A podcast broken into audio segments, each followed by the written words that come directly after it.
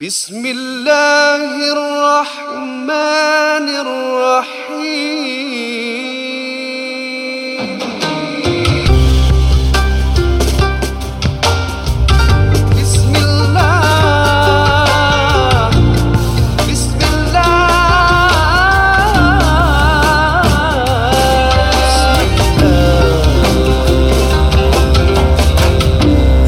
bersama dalam uh, episod yang kedua NJU Non-Judgmental Ummah Ummahat ataupun uh, Ustazah Ustazat. Eh, Umahat. Oh, ada Umahat tu Ummah. apa tau makna dia? Apa? Ibu-ibu. Oh, Umahat. Plural to mothers. Ummi, Ah, ummu. mothers. Umati Ummati umatku. Our nations, ah. Our nations. ah, Ummah. Okey, jadi yang sedang mendengar ini terima kasihlah kerana ikuti kami daripada episod pertama dan sekarang ni kita dah masuk pun episod yang kedua. Ya. Masih lagi banyak lagi soalan-soalan yang akan diketengahkan oleh teman-teman kita, pendengar-pendengar kita uh, dan uh, menerusi platform yang kami masuk ni iaitu Club, Clubhouse. Terima kasih kerana ikuti juga. Mm-hmm. Dan uh, bersama kita seperti biasalah Ustaz Muhammad Uzhan dan Ustazah Kulthum juga bersama kita Zari Ismail Raja Razi dan juga Dinur Rahim juga bersama kami uh, bersama Ya, ya. anda pada uh, saat ini semoga kita dapat manfaat dalam mana kita mendengar rancangan agama seperti ini. Mhm. Mm-hmm. Jangan lupa untuk share kalau sedang mendengar ni ikut share nak download dan sebagainya nak share pun boleh.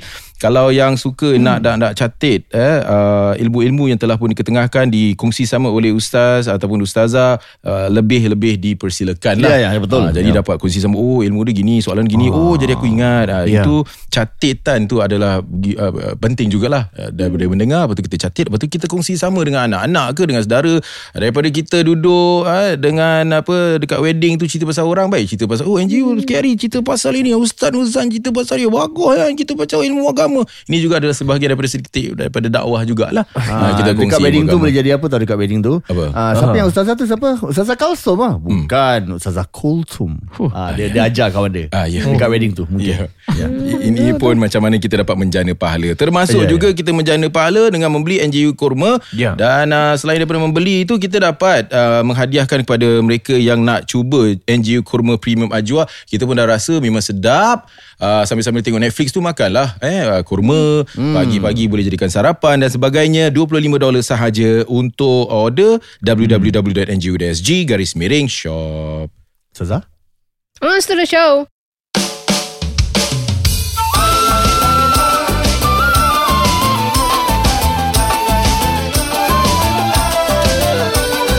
Jangan segan dan malu Marilah mendengar NGU ajak kawan-kawanmu menjadi pendengar berilmu. Jangan segan dan malu, marilah mendengar NGU. Ajak kawan-kawanmu menjadi pendengar berilmu. Lai lai lai lai lai lai lai lai lai lai lai lai lai lai lai lai lai lai, lai, lai, lai, lai, lai, lai, lai, lai, Mari mendengar NGU Selamat kembali dalam ruangan NJU Tadi Selamat. berbual berkenaan dengan Netflix ni Saya nak tanya hmm. lah hmm. Para Satiza kita hmm. uh, Rating semana yang kira haram Oh. Kira ada PG Ada um, okay. NC-16 Okay. R21 uh, Part mana dah mula jatuhnya hukum haram tu? Adakah di NC-16-nya? Hmm. Oh, ya, ya. Adakah di um, sexual innuendosnya yang dipaparkan? Uh, R21. Adakah R21 baru tak boleh tengok? ha, macam mana ni? Adakah dah mula kita nak tengok tu kena letak, letak password? Ha, tu dah kira dah tak ada password. Tu anak-anak. eh. Sebenarnya Netflix je dah haram dah. Dia dah terus. Ah, terus. Ah. TV pun tak boleh kat rumah. Um, saya Ini typical pakcik tu Confirm macam ni Sebenarnya Netflix pun dah tak boleh dah ni Ya, sebenarnya. ya, ya. dia dia ada label NSFW kan not safe for Ya, apa? ya. for work lah apa Ya, semua kan. ya. So label labelization ni tentu di digubal untuk kategori-kategori tertentu yang mereka fikirkan eh mengikut polisi-polisi mereka yang mengikut orang kata piawaian mereka bahawa ini sesuai untuk golongan ini. Ini ada unsur violence, ini boleh menimbulkan uh, rasa tak baik kepada anak-anak. Hmm, ya. Itu mengikut pemikiran uh, dan juga orang kata pengamatan mereka sendiri. Hmm. Tapi kita sebagai orang yang beriman, kita ada sets of rules sendiri. Yep. Kita ada hukum-hukum tersendiri uh-huh. dari mana batas-batas yang telah Al-Quran dan Al-Hadis ya dan para ulama telah uh, kupaskan. Di sini kalau contohnya apabila sebuah cerita tu mendedahkan aurat. ataupun sebuah cerita itu uh, membawa kepada kefasikan yang mana orang bukan mengambil pengajaran tapi menyeru untuk orang mengajar orang untuk buat buruk. Eh memang jelas-jelas take away dia is that. Dia bukan take away for you to apa learn. Jadi di sini uh, masih boleh kita katakan sebagai satu perkara yang samar. Ya, jadi um, apa yang ingin saya sampaikan kat sini eh uh, saya nak cerita zaman sekarang ini semua telah terdedah dengan hiburan Ya.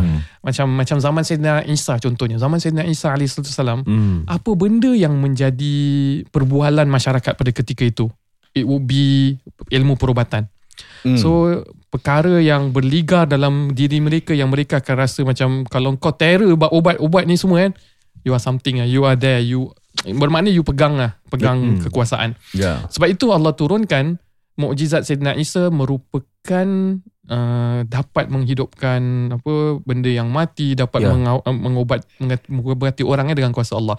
So pada zaman Sayyidina Musa pula apa?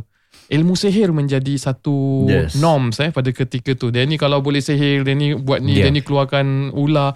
Sayyidina Musa diberikan satu ilmu di mana menjatuhkan sihir-sihir tertentu tapi dalam berbentuk sesuatu yang luar dari kebiasaan. Hmm. Pada zaman Nabi Muhammad sallallahu alaihi wasallam Sallallahu alaihi wasallam.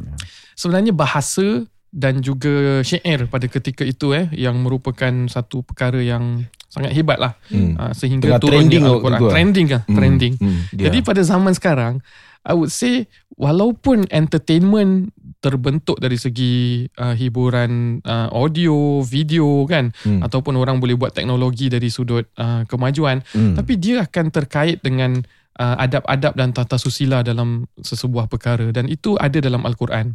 Jadi yang ingin saya kaitkan setiap zaman tu ada trend dan zaman sam- sampai zaman sekarang pun trendnya masih ada tapi kena balik pada apa yang telah digaris padukan. Pada zaman Nabi SAW ada ada RA punya syair juga. Ada ke? Ada syair RA tu maknanya dia explain bagaimana seorang wanita, seorang lelaki berkeintiman Oi. uh, dari tapi dari sudut bahasa mereka. Oh yalah yalah. yalah. Bahasa.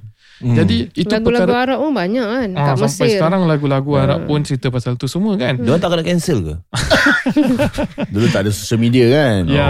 Masalahnya Zal Kalau dia orang bawa lagu Arab tu Hmm. Bapak dia orang ingat tu ba- Bahasa Arab tu Quran punya Oh. Ada dengar je I orang tua tu. Hmm, Ah, I see. Tapi juga. te, te, tapi tengah cakap pasal oh, kewanitaan see, apa see. ha. jadi pasal ma- masyarakat kita dengan bahasa Arab je ah ini mesti something, uh, Something baik punya good lah lah. good lah Ya, kan betul Ah. juga, betul. Tapi Razi tadi cakap tak ada social media zaman dulu betul? Yalah. Memang tak ada social media tapi ada social unta. Tak ada. Kira unta-unta. Communicate lah. Eh, sekolah sah. Network. Network.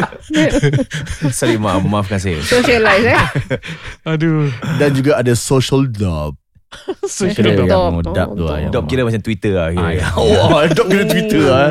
tadi Ustaz nak uh, tu belum habis lagi Ah, belum habis. Saya sorry, sorry. uh, pun tak berapa ingat juga tapi Tak apa ingat tadi? juga.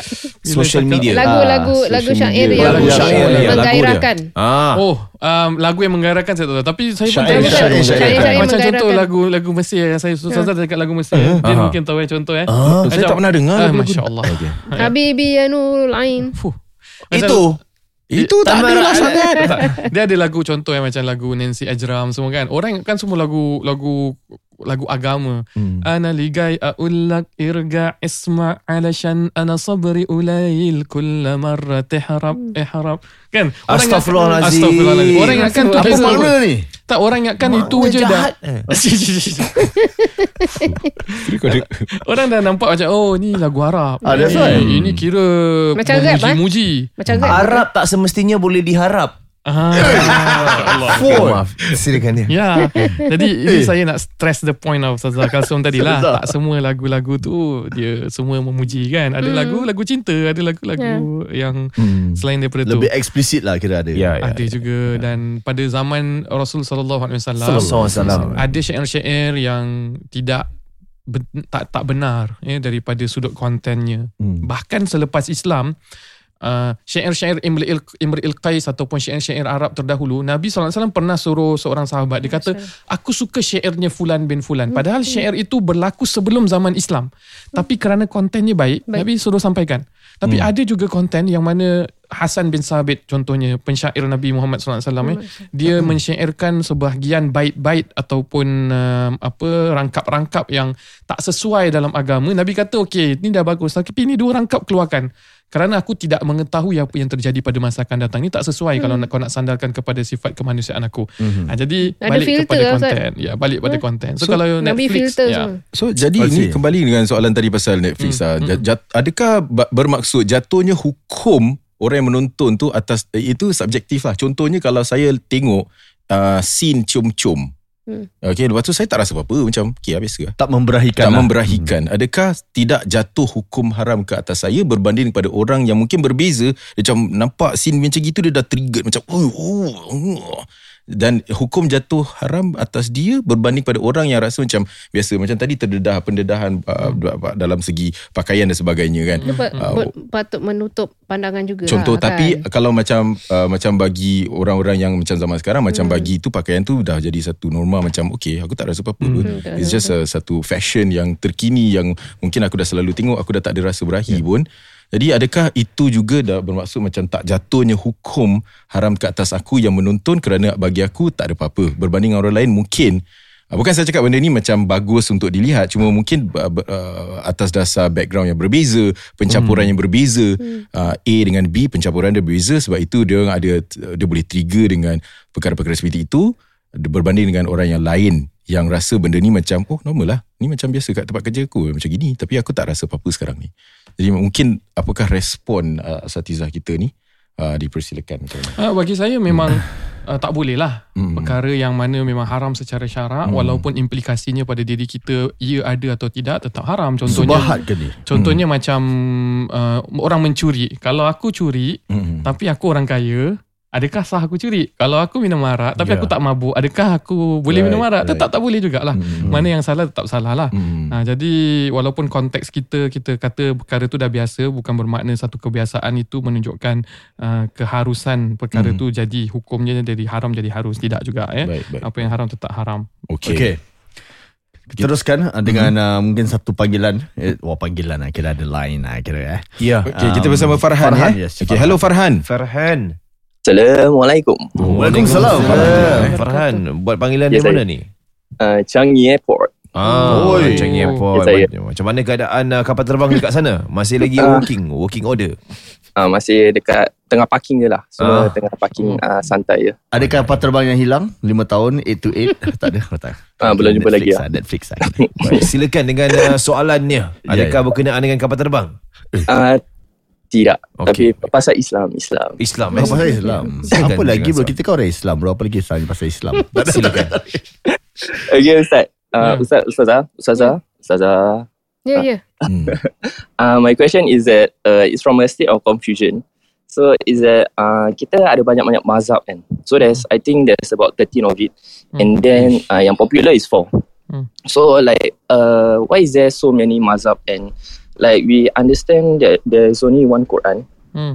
But why is there banyak cabangan to like different mazhab and different understanding and different teachings? Mm-mm. So yeah, a bit confused from there. Yeah.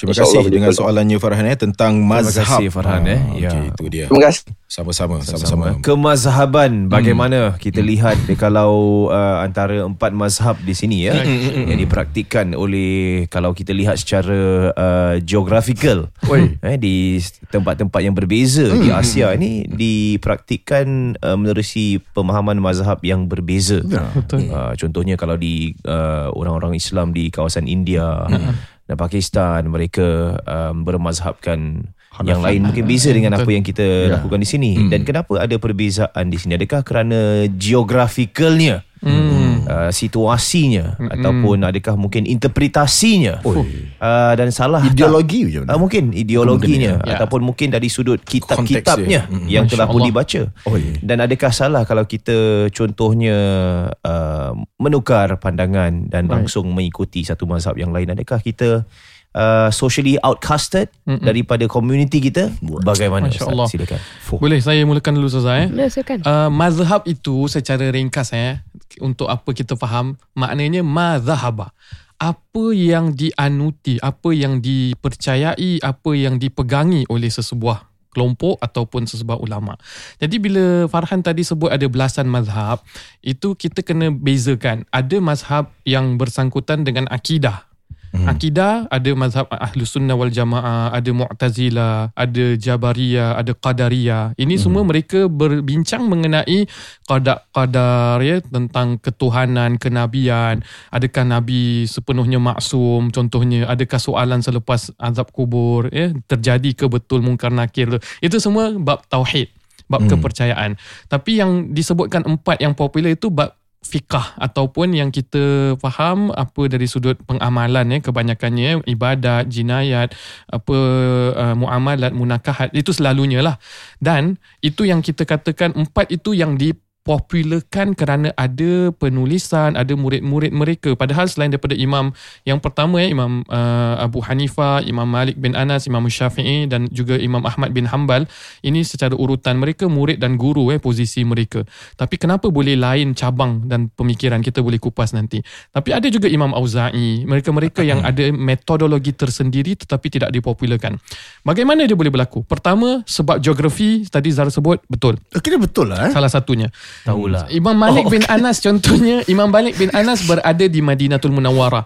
Sehingga beliau dinamakan Imam Darul Hijrah, imam tempat hijrah Nabi Muhammad sallallahu alaihi wasallam, imam dekat Madinah.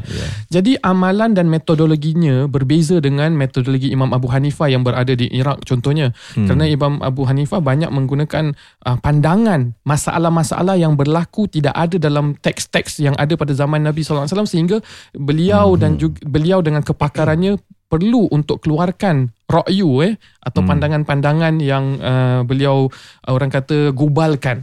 Kalau Imam Malik rahimahullah contoh metodologinya dia melakukan amalan ahlu Madinah yang turun temurun ini mungkin lebih patut dipegang daripada hadis yang hanya diriwayatkan secara seorang aja dari seorang sahabat. Ini lebih kuat hujah daripada kuat.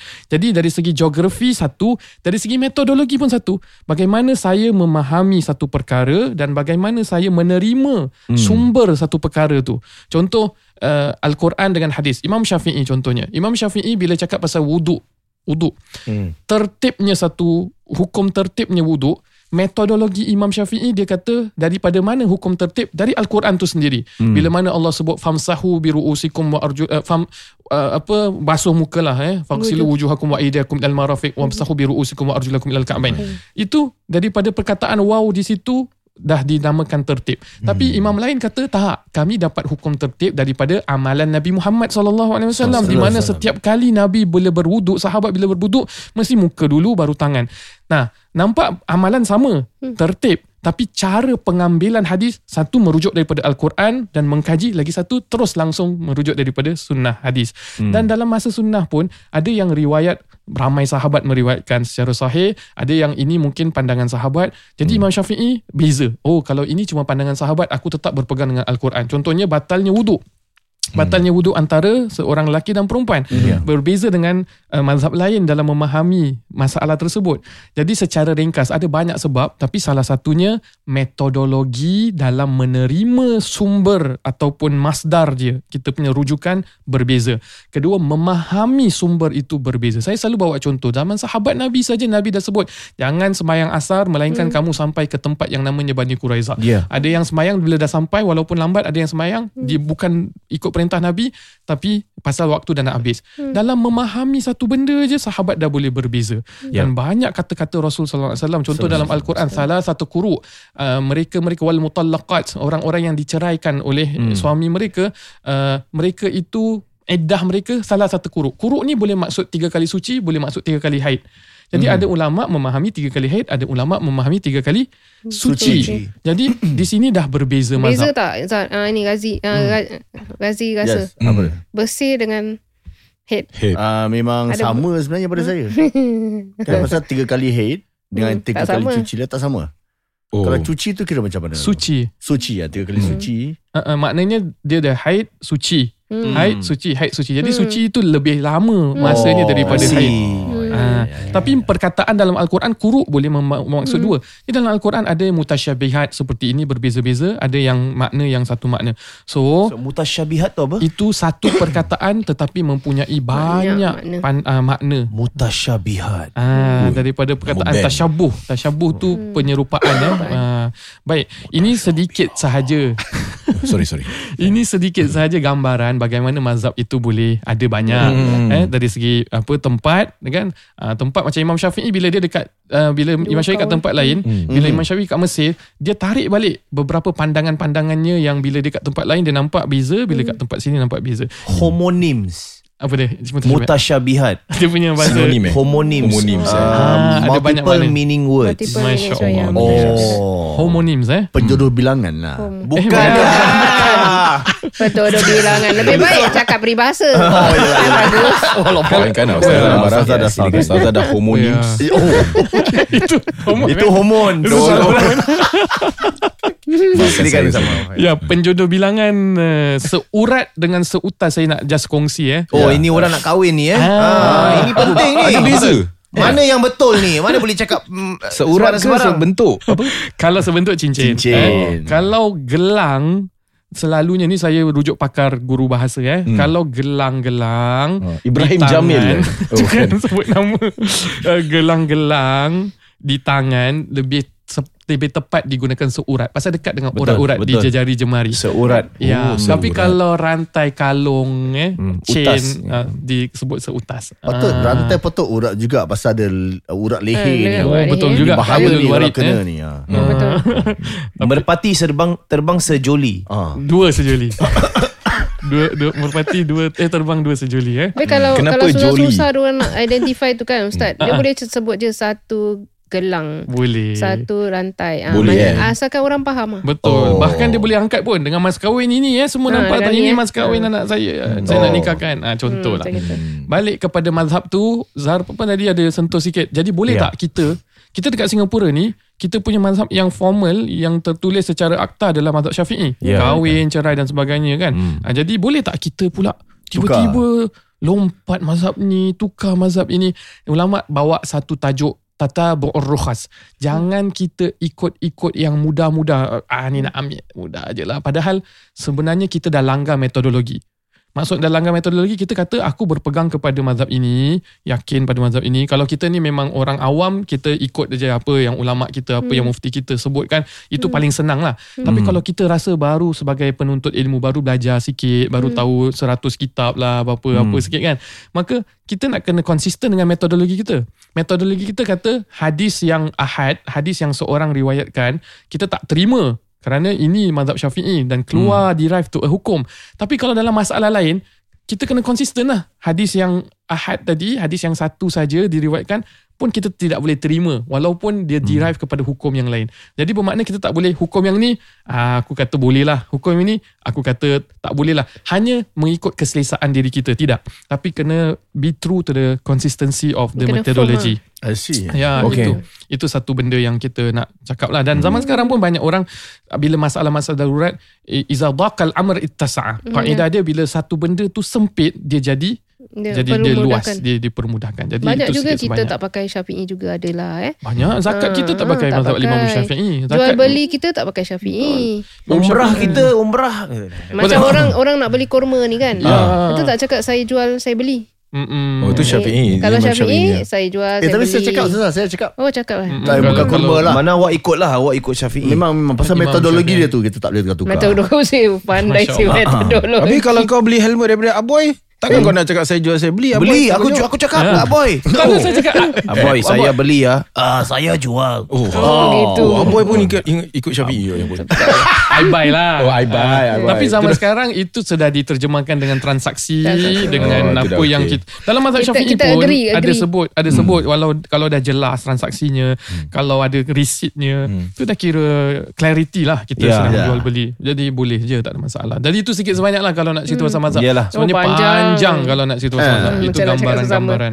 Ini dah mendalam dah Dah boleh Tak, dapat bagus jugalah mereka yang tanya ni. Jadi Bagus, eh? ada gambaran dia. Masyarakat awam kan ada itu question kan. Kan kenapa Betul. jadi banyak macam ni susah Hmm. orang nak fikir jadi end of the day hmm. kita yang masyarakat awam yang misalnya kita tak tahu metodologi yang apa apa yang ulama dah set kan kita ikut lah Mm-mm. tapi still kita boleh question tanya asatizahnya eh kenapa Hmm. boleh jadi macam gini Ya. itu bagus lah ustaz kita nak naikkan mustawa ataupun uh, tingkatan pemahaman masyarakat kita ke atas Mustawa, eh? Itulah. Tu mustawa tu mustawa ni? naik Oh, naik, naik. ke atas Elevate- sikit lah elevate Ah, lah. naik ke atas Peringkat. jangan nasib Peringkat, peringkat. bawah saja kan nasib Tadi bawah saja kita nak naikkan sikit Mutasyabihat Mutasyabihat, mutasyabihat Mustawa Mustawa. Hmm, Okey. Mustawa pemahaman kita kita naikkan lah Bukan sikit. mustarjo eh Bukan apa Mustar Pendekar mustar Oh, bukan mustar. Oh ya. Mustakmal. Bukan semua- Mustakmal pula. Air yang telah pun digunakan. ah, betul betul Bukan semua benda boleh dipiramblikan eh. Baik Baik Jadi Itu sedikit sebanyak Tentang mazhab Ya ya ya Um, ya, I think I think cukup lah eh. Walaupun ada banyak Bagus perbincangan pasal mazhab. Uh, uh, tapi uh, yang empat tu sajalah mm-hmm. yang betul-betul legit. Jangan semua mazhab uh, pasal ada mazhab yang bukan hanya pandangan imam, pandangan ulama. Tidak. Mazhab tu maknanya yang seluruh umat sudah mengakui, seluruh ulama sudah mengakui ini pandangan-pandangan. Ya, ijma' namanya. Ijma' ah, telah Ijma'. di, di apa konsensuskan eh telah disepakati oleh ulama ni empat ulama mazhab ini memang di, boleh kita apa ikuti dan wajib kita ikuti dengan mazhab. Hmm, Pasal yeah. kalau kita tak ikuti dengan mazhab kita memahami sesuatu mengikut pemahaman kita which is salah. Tapi mengikut hmm. pemahaman bagaimana ulama memahami dengan metodologi ayat-ayat al-Quran dan hadis hmm. dan ini menunjukkan rahmatnya agama ini sehingga dengan pelbagai kepelbagaian itu hmm. dapatlah kita mengamalkan agama sesuai dengan apa yang konteks dan juga kemudahan sebahagian tempat dan sebahagian keadaan. Perbezaan ulama tu satu rahmah. ya. Okey. Ikhtilaf ummati rahmah. Mutasyabihat. Mutasyabihat Fardu Mustawa Mustawa. Mustar. Oh baik Banyak eh Mustar Perkataan- ada, Banyak eh? word dia Banyak. dah Ustaz. ambil eh. Metodologi Ustaz tak dah apa. banyak eh. Oh, Ustaz tak apa? Ustaz tak apa. Oh, aku tak boleh eh? Dia dah ada ERS. Oh, okey okey okey. Okey. Okey lah, ni saya tak boleh fight lah. Pasal kalau IRS, uh, Ustazah pun ada IRS Ada kan? ada ada. Hmm. Ha, yalah. Ya. Ini saya tak boleh fight lah. Kita harus ada ERS. Yang nak lah. fight-fight kenapa? Oh, tak ada. maaf, maafkan saya, maafkan saya. Jangan fight, fight, fight. Ah. Ah. Jangan fight-fight berdosa. Baik, baik, baik. Baik, baik. Baik terima kasih Kita jangan fight-fight lah Sebab kalau kita Apa aku nak cakap ni sebenarnya? Ya. Ah, kami Kurma, cakap kurma, kasih. kurma. Ah, Kurma ya terima kasih. Ah, Jangan lupa untuk dapatkan kurma uh, Premium Ajwa 25 dolar sahaja sekarang ni. Macam wah makin laju Makin laju penjualannya. Kami ucapkan terima kasih Bagi mereka yang telah membeli. Mencanak-canak. Kita dah to the moon. Tapi yang penting sekarang ni Bukan niatnya untuk Kita cari sangat Dia punya profit lah. Tak ada. Kita sebenarnya nak Uh, nak sama-sama berkongsi benda-benda yang baik ini berkongsi kepada anda untuk menjadikan dia sebagai satu sajian bagi mereka yang nak buka puasa Ya. atau menjadikan dia sebagai se- makanan seharian pun boleh ini adalah makanan sunnah kita dapat makan ni dapat pahala juga Tujuh biji setiap pagi eh. Ah, tujuh biji tak dijauhi kisah tujuh daripada biji sihir. ke ah, Maaf saya nak tanya sikit Ah. ada satu uh, pembelian rahsia dia tak bagi saya beritahu siapa yang beli. oh, oh. Dia dah beli uh, kotak-kotak ni. Hmm. Eh dia donate lah seribu dolar. Dia beli uh, kurma ajwa dia cakap suruh infakkan. Okey. Masya Allah. Ah, kalau macam gini macam mana? Dia tapi dia dah set aside the duit lah. Dia tak tahu mana nak klik tu. Boleh Oh. infak ke tak boleh ni? Macam mana? Pinau, pinau dulu. Secure duit dia dulu.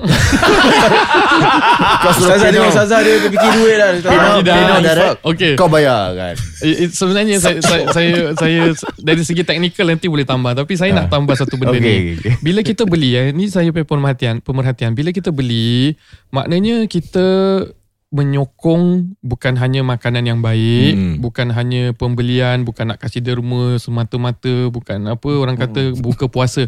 Tapi sebenarnya kalau saya fikir-fikir balik eh, dia menjana kebaikan untuk podcast ni juga. Ya. Untuk Ya. berjalan. Dia bukan oh terus jadi apa beruntung ke apa tidak. Tidak, ya. Saya Ah, rasa berapa sajalah kan keuntungan yang ada pada kurma tersebut. Berapa Tetapi supplier ambil banyak? Tak Ya, adalah. betul. tapi tapi sebenarnya yang kita nakkan tu dapat diteruskan podcast ni. Yelah, yelah, betul, Alhamdulillah kita dapat teruskan podcast ni daripada sudut kos-kos yang ada kan. Bukan pasal kadang-kadang saya perhatikan ada orang mereka contohnya eh, kalau program agama, Ya, program ya, ya. agama mereka sanggup okey derma. Program agama derma. Ya, ya. Ah, program agama ada yang minta okey tabung kan dan sebagainya. Tapi saya nampak kita tak nak gunakan ah, pendekatan seperti itu walaupun boleh. Walaupun boleh kita kata untuk menyokong podcast ini sila derma gini. Tapi saya Ya. rasa kita lebih menggunakan podcast yang ah, apa pendekatan yang kita berbisnes, trade- trade. berjual beli, kita bertrade. trade, yes. Maknanya ka- kita ada keuntungan di sini dan itu saya rasa lebih layak Very lah untuk diteruskan. Very very transparent.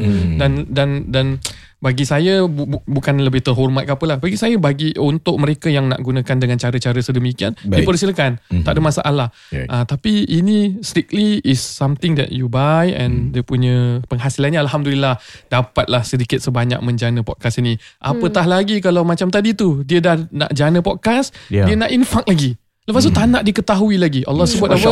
Allah sebut dalam al-Quran uh, tentang orang yang menderma ni uh, Allah masuk Muhammad Allah sebut uh, in tubdus sadaqat fa ni'mahi wa in tukhfuha wa tu'tuhal fuqara fa huwa khairul lakum. Kalau engkau bersedekah engkau zahirkan itu bagus juga. Tapi kalau engkau rahsiakan ini satu benda yang kau dengan Allah je tahu. Hmm. You bayangkan eh, bila you derma, you derma, orang tahu, orang mungkin nak balas balik, Betul. orang mungkin kenang. Tapi ni tak ada orang tahu. It's between you and Allah SWT. Jadi itu keikhlasan dia. Kita sangat-sangat sanjungi lah dan terima kasih kepada mereka yang derma dan kita juga harapkan pada masa-masa akan datang khususnya dalam bulan Ramadan Hmm. kita akan juga buka ruang lebih banyak untuk dapat menderma kepada mereka yang memerlukan melalui kurma dan sebagai hadiah untuk mereka berbuka puasa. Baik, jangan lupa www.nju.sg garis miring shop dan uh, sehingga bertemu lagi. Ila liqa. Assalamualaikum warahmatullahi wabarakatuh. Waalaikumsalam. Waalaikumsalam. Alhamdulillah.